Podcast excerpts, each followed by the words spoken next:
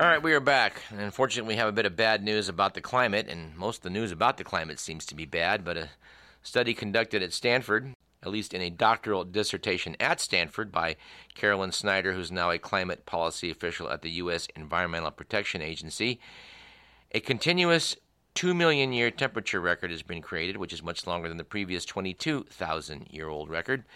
Snyder's temperature reconstructions were published last Monday in the journal Nature. It doesn't estimate temperatures for any given year, but averages 5,000 year time periods going back a couple of million years.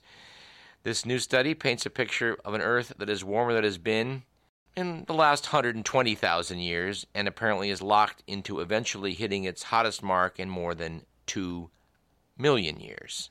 Now, they reconstructed temperatures based on ratios of, of magnesium and calcium in species uh, of organisms whose, gets rem- whose remains get deposited on the seafloor, which is how you can you know, know how far back the seafloor goes, and then using those ratios estimate whether it was warm or cold. There's a bit of imprecision in this. Seth Borenstein and the AP described them as rough estimates with large margins of error.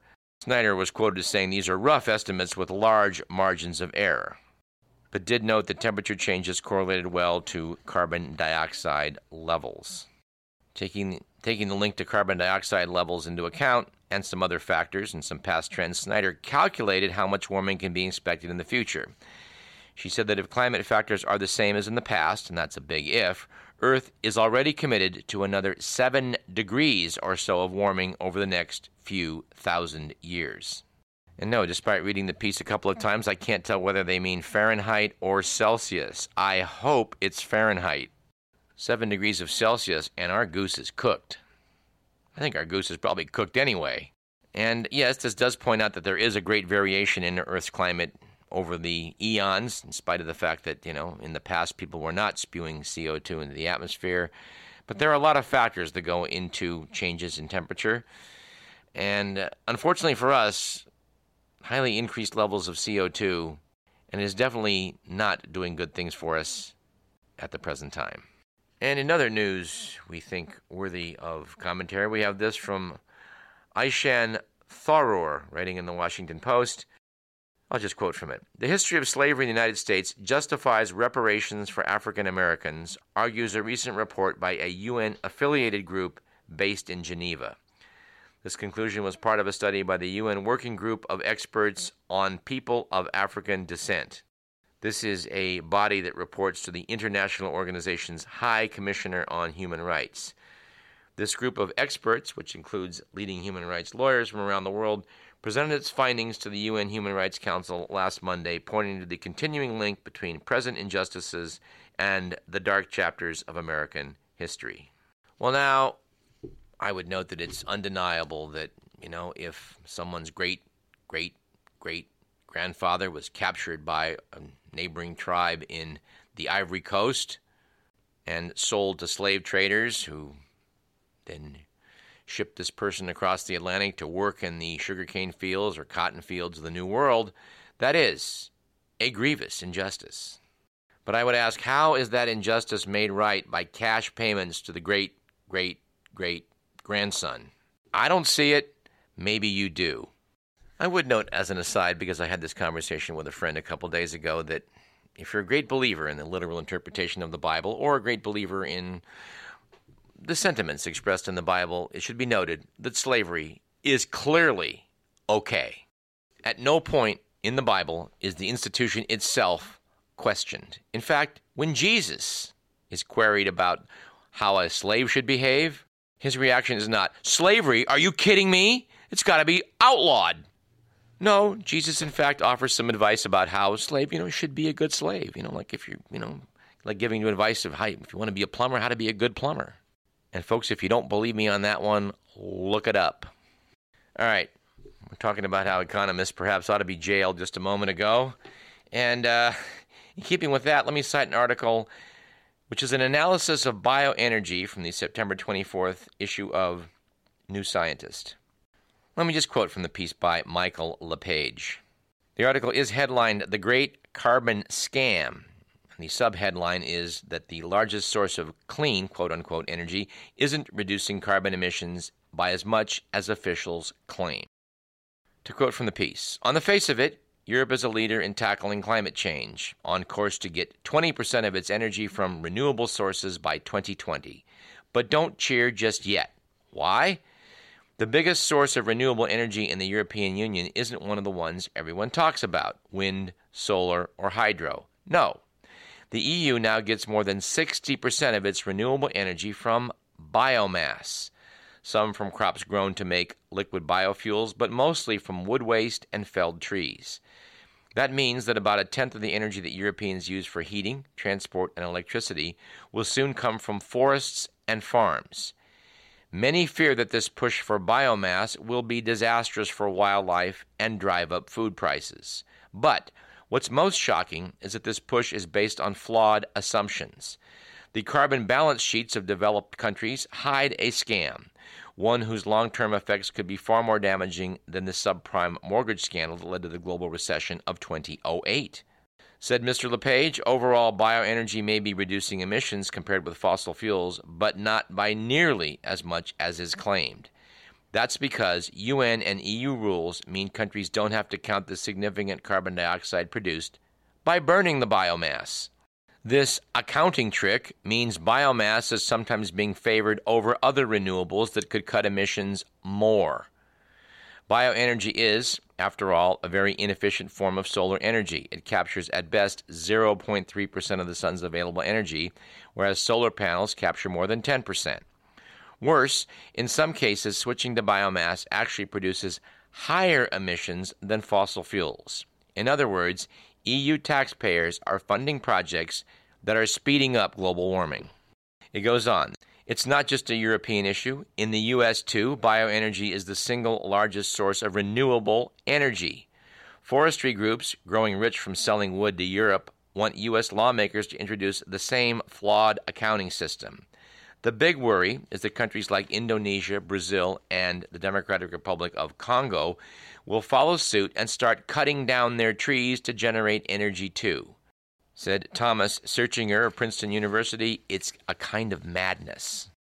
Why is this happening? When researchers first began totting up global carbon emissions, they decided to count those from cutting trees when they were felled.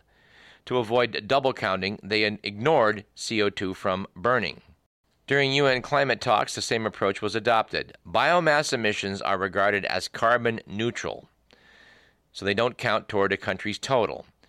Said Peter Smith at the University of Edinburgh in the UK, just assuming that biomass is carbon neutral is daft. Said Thomas Searchinger, it's a basic accounting error. You could cut down the Amazon, turn it into a parking lot, ship the trees to Europe to replace coal, and Europe would claim a reduction in, in emissions. Anyway, worthwhile article to read. You might want to read it in its entirety on your own, dear listener. I suggest you do so. Later in the article, it poses the question of what proportion of bioenergy increases emissions rather than reducing them, because you do get some benefits. Apparently, the response was no one knows. The article notes that little is being done about it. A few years ago, when the UK government's own scientists said that many forms of forest biomass increase emissions, the findings were ignored. Thomas Searchinger said they've ignored it because they've already committed and because they don't know what else to do. In fact, I can't resist quoting the close of the article. It said if companies use flawed accounting methods to calculate financial results, we would call it fraud. For countries to claim emissions reductions on the basis of flawed accounting can surely be described as fraud, too. In the long run, it's going to cause a lot more harm than the banks did. Speaking of what the banks did, in the great crisis back in 2008, Wells Fargo seemed to have gotten a pass on on uh, people who criticized the bad behavior of the big banks. They seem to have, my understanding is anyway, uh, behaved less badly than others. I could be mistaken about that, but that's my understanding. But uh, it's worthy of note that in this latest fake accounts scandal, the CEO of Wells Fargo, John Stumpf, is retiring, and um, some say he might make as much as $100 million when he leaves. This just doesn't seem right, does it? You're the boss during uh, a bunch of shenanigans going on in the bank, uh, fake accounts being created, and yet you still get to walk away with $100 million? Well, it's not clear that he will, but we'll, I think, keep an eye on that one. Mr. McMillan says he really hopes the guy doesn't have to settle for a paltry, say, 50 million. All right, a couple of deaths this past week of note. Shimon Peres of Israel and Arnold Palmer of golf. Regarding Mr. Palmer, it's it's quite curious that he is just considered this towering figure in golf, uh, enormously popular over the decades. Never as good a golfer as, say, a Jack Nicklaus, but a guy who was influential beyond belief in that world of golf, which is a world I frankly don't know that much about. But I do know this he popularized the mixing of lemonade and iced tea and uh, apparently marketed it successfully, and it's, it's quite popular now uh, everywhere we look. Can Tiger Woods make a similar claim? We think not. Now, the headlines about Shimon Peres say that he pushed the country towards peace, and I guess he did. He clearly didn't push hard enough. He did win a Nobel Prize for his efforts in that regard, but we do have to point out so did Henry Kissinger. Mr. Peres was a protege of Israel's founding father, David Ben Gurion. He led the defense ministry in his 20s and spearheaded the development of Israel's nuclear program, which, if which probably didn't do that much for peace in the Middle East, if you think about it. Well, it made sure nobody invaded Israel, I think that's for sure. The last time somebody tried was in 1973, and the Israelis put a bomber in the air with a nuke on board, ready to take out Cairo if things went poorly. I feel pretty sure that once word of that got around, um, no one else contemplated doing it. But we should give credit where credit is due. Shimon Peres was celebrated by doves and vilified by hawks for advocating far reaching Israeli compromises for peace even before he negotiated the first interim accord with the Palestinians back in 1993. That did set into motion a partition plan that gave them limited self rule. Anyway, I'm really not qualified to talk about Shimon Peres, so I would just refer you to any of the obituaries. There's a lot of ink being spilled over him. He cut quite a figure. And um, would probably just note in closing about him that he didn't succeed very well in Israeli politics, possibly because of his dovish position on some of the issues. In the year 2000, Peres uh, received one of many resounding political slaps when he lost an election in the parliament when the largely ceremonial post of president. He lost to Likud party backbencher Moshe Katsav, who was later convicted and imprisoned for rape. Ouch. Now, we've talked in this program in the past about how we think during an election year, um, U.S. politicians are going to go very easy on Israel in spite of some of its dubious behavior. The week summarized some of the latest developments in the aid package to Israel as follows, or at least they're quoting from Abraham Ben Zvi, who wrote in Israel Hayom that the record military aid package handed to the country last week by the U.S. was a landmark in the partnership between the two countries. The agreement is to provide $38 billion to Israel over 10 years, which is up from $31 billion in the previous decade, and is the largest military aid deal the U.S. has ever offered to any ally.